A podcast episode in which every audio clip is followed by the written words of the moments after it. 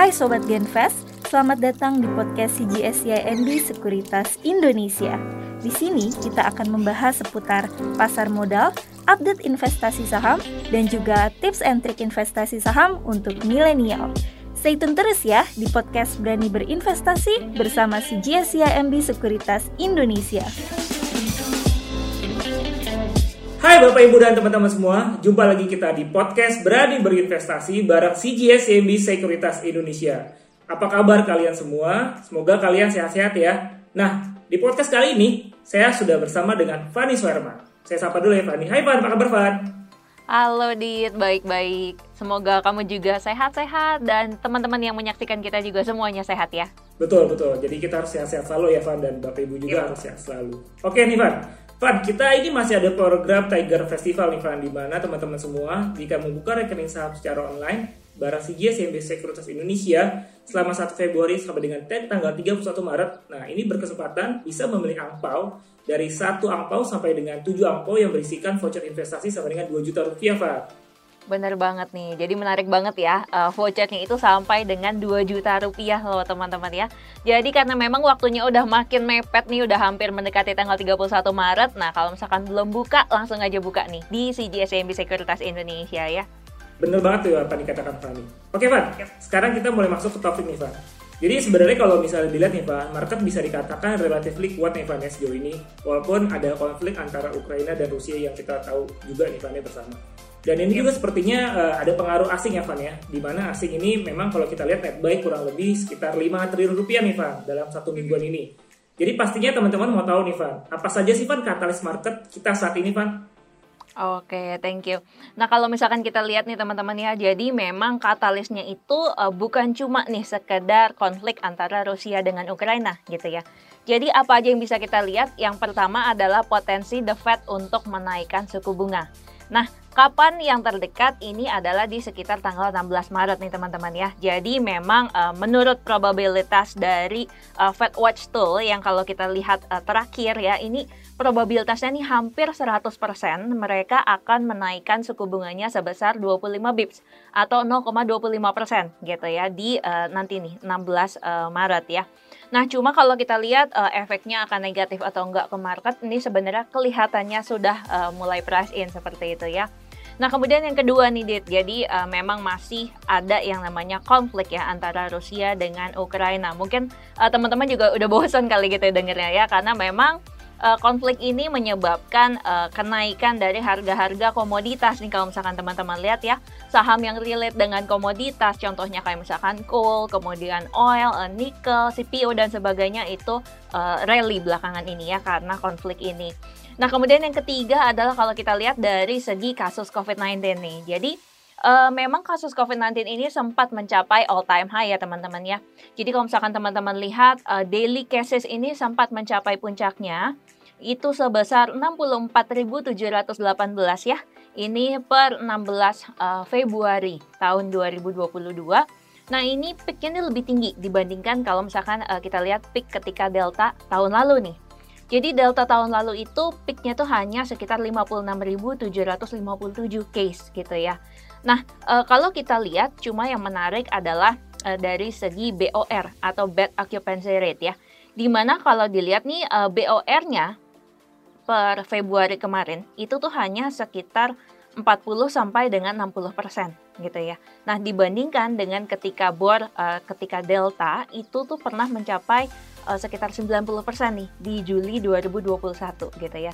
Jadi memang karena itu kita bisa lihat nih walaupun uh, ibaratnya kita masuk dalam ppkm 3 tapi ini sekarang ibaratnya cenderung lebih rileks gitu ya atau lebih banyak yang direlaksasikan nih oleh uh, pemerintah seperti itu karena memang kalau dilihat nih uh, dari segi bed occupancy rate-nya nih tidak setinggi ketika terjadi uh, kasus delta kemarin seperti itu Dit. Oke, menarik banget ya tadi ada tiga poin penting nih Bapak Ibu dan teman-teman semua yang sudah di uh, elaborate oleh Fanny nih Pak. Oke bener banget nih Pak. Memang kalau misalnya kita perhatikan ya Pak, contohnya adalah uh, saat ini work from office ya Pak, di mana di non essential sendiri office dan tempat publik ya dari sebelumnya 25 persen uh, ke 50 persen ya. Kemudian maksimal capacity mall juga 60 persen. Yang artinya dampak ekonomi harusnya juga nggak terlalu besar ya Pak ya. Lalu dilihat dari tingkat vaksinasi sendiri saat ini memang kita lihat sudah mencapai herd immunity kan. Dan per akhir Februari 2022 nih Bapak Ibu dan teman-teman kalau kita perhatikan 80%, 81% coverage uh, cover cover dari vaksin uh, dosis 1 dan 61% ya kalau kita lihat uh, di cover full vaksin itu sendiri. Nah, tapi saya tertarik nih Pak untuk membahas mengenai efek konflik dari Ukraina dan Rusia juga nih Pak.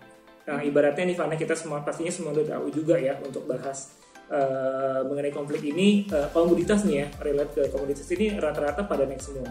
Tapi yang menarik nih Pak, kita bahas adalah dengan naiknya komoditas ini Pak sebenarnya akan menguntungkan Indonesia atau akan merugikan negara kita sih, Pan? Oke, uh, ini pertanyaan yang bagus banget nih ya. Jadi kalau misalkan kita lihat nih, uh, menguntungkan atau enggak, pertama kita harus lihat Indonesia ini sebenarnya lebih ke net eksportir atau importir gitu ya. Ternyata kita ini memang negara yang lebih ke arah net eksportir, yaitu kita banyak mengekspor ya barang-barang komoditas. Contohnya aja kayak gimana nih, kayak coal, kemudian gas uh, nikel, kemudian ada uh, eh, CPO ya dan sebagainya gitu. Nah, tadi kalau kayak misalkan uh, coal, gas, uh, nikel, CPO itu kurang lebih tuh porsinya ya sekitar 41% dari uh, total ekspor di 11 months 2021 gitu. Nah, sedangkan kalau misalkan dilihat nih importnya ada nggak? Ada juga gitu ya. Contohnya apa? Misalkan yang berkaitan dengan foodstuff, contohnya kayak uh, gandum misalkan gitu ya. Dan juga uh, kita ada import oil juga gitu ya. Nah, cuma kurang lebih uh, porsinya mereka itu adalah sekitar nih 18% dari total import di tahun 2021 gitu ya. Nah, jadi uh, harusnya nih kalau ditanya menguntungkan atau enggak harusnya lebih ke arah menguntungkan karena kita ngelihat bahwa uh, ekspor kita itu lebih besar daripada importnya gitu ya. Jadi dia bisa mengcover nih kenaikan dari uh, harga barang-barang yang memang biasanya kita import kira-kira kayak gitu nih, Det. Oke. Itu tadi dari sisi positif nih, Pak. Nah, sekarang kita mau uh, mau ngebahas dari sisi negatifnya nih, Pak. Kira-kira dari kenaikan harga komoditas ini, Pak, kira-kira apa aja sih, Pak, efek negatifnya itu sendiri, Pak? Oke, negatifnya juga pastinya ada ya. Contohnya apa nih? Misalkan harga gandum ini udah naik kurang lebih sekitar 21% nih ya dari uh, kurang dua bulan terakhir ini gitu ya. Jadi kenaikannya memang lumayan signifikan. Kemudian yang naik bukan cuma gandum aja ya. Jadi ada CPO, kemudian ada gula, jagung ya. Nah, semuanya itu tuh kira-kira tuh berkontribusi sekitar 40% ke si uh, COGS atau ke total cost ya dari uh, emiten-emiten consumer gitu. Nah, jadi ibaratnya efek negatifnya adalah kalau misalkan harga-harga raw materialnya naik gitu ya, ini ada potensi uh, bisa menaikkan inflasi gitu ya. Karena kenapa? Ya ibaratnya kalau harga barang-barang lebih mahal, nah pastinya inflasinya potensi naik gitu ya, kira-kira seperti itu sih. Dan negatifnya lagi adalah kalau misalkan costnya naik, ini juga ada uh, potensi untuk uh, emiten-emiten consumer itu secara margin juga akan tergerus, kira-kira gitu deh.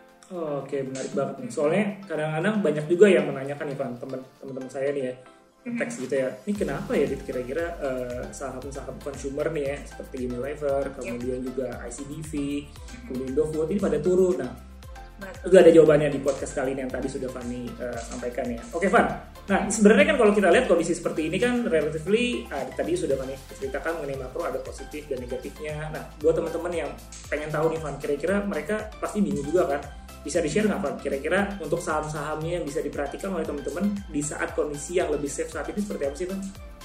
Oke, nah kalau misalkan untuk teman-teman yang lebih uh, mungkin ke arah konservatif gitu ya, maunya carinya kalau bisa yang lebih safe aja deh di tengah uh, apa kegamangan geopolitik saat ini gitu ya. Nah ini teman-teman bisa lihat uh, salah satunya adalah uh, BBCA dan juga Telkom. Ini untuk uh, kita ya. Cuma kita juga kalau misalkan mau ngelihat uh, apa sih kira-kira uh, energi proxy yang bisa kita jadikan untuk menghedging kenaikan inflasi, nah itu teman-teman bisa lihat uh, sahamnya Adaro dan juga Pegas. Kemudian uh, KLBF juga ini kelihatannya menarik ya karena kenapa katalisnya uh, dia ini menawarkan growth recovery dan juga dia tuh ada buyback ya itu sekitar satu triliun gitu sih. Oke, menarik banget nih. Jadinya teman-teman yang konservatif udah lebih tahu nih Van. Tapi kalau buat saya agresif nih Van. Pengen tahu juga nih Van, stoknya apa sih Van? Oke, nah kalau untuk teman-teman yang uh, lebih agresif mungkin gitu ya, pengen yang uh, kalau bisa naiknya lebih cepat gitu ya. Nah ini uh, kita pilihkan ada beberapa saham. Nah tapi ini dengan syarat uh, kalau misalkan teman-teman melihat bahwa memang harga-harga komoditas ini uh, naiknya nih rally-nya masih akan cukup uh, panjang gitu, cukup lama ya. Nah, ini teman-teman bisa lihat untuk sahamnya ada BBRI, kemudian ada BBNI, kemudian ada ACE dan MAPI ya. Terus ada ICBP dan Gudang Garam dan juga LSIP dan DSNG. Gitu, Dit. Oke, thank you banget Rifan atas elaborasi dan juga option-option pilihan buat teman-teman semua uh, baik bagi teman-teman yang memang tipenya konservatif maupun agresif nih seperti saya nih. Oke Van, pastinya nih Van, setelah kamu kasih tahu pastinya kita juga berharap teman-teman semua juga nggak bingung lagi ya untuk mulai berinvestasi. Bener nggak, Van? Betul betul, karena makin cepat dimulai investasi itu pastinya makin baik ya. Oke, nah itu tadi teman-teman semua podcast kali ini bareng saya dan juga Fani uh, dari CGS MBS Sekuritas Indonesia. Kita berdua dari uh, tim retail research analis dari CGS MBS Sekuritas Indonesia. Jangan lupa ya untuk langsung aja mulai berinvestasi di mana kalau bukan di CGS MBS Sekuritas Indonesia. Oke Pan, thank you banget ya udah menemani saya dan teman-teman eh, semua di podcast kali ini. Semoga teman-teman semua sehat-sehat selalu ya dan kamu juga sehat-sehat selalu ya Van ya. Mm-hmm. Yap, betul banget. Jadi sampai jumpa di podcast berikutnya ya. Bye-bye. Bye-bye teman-teman semua.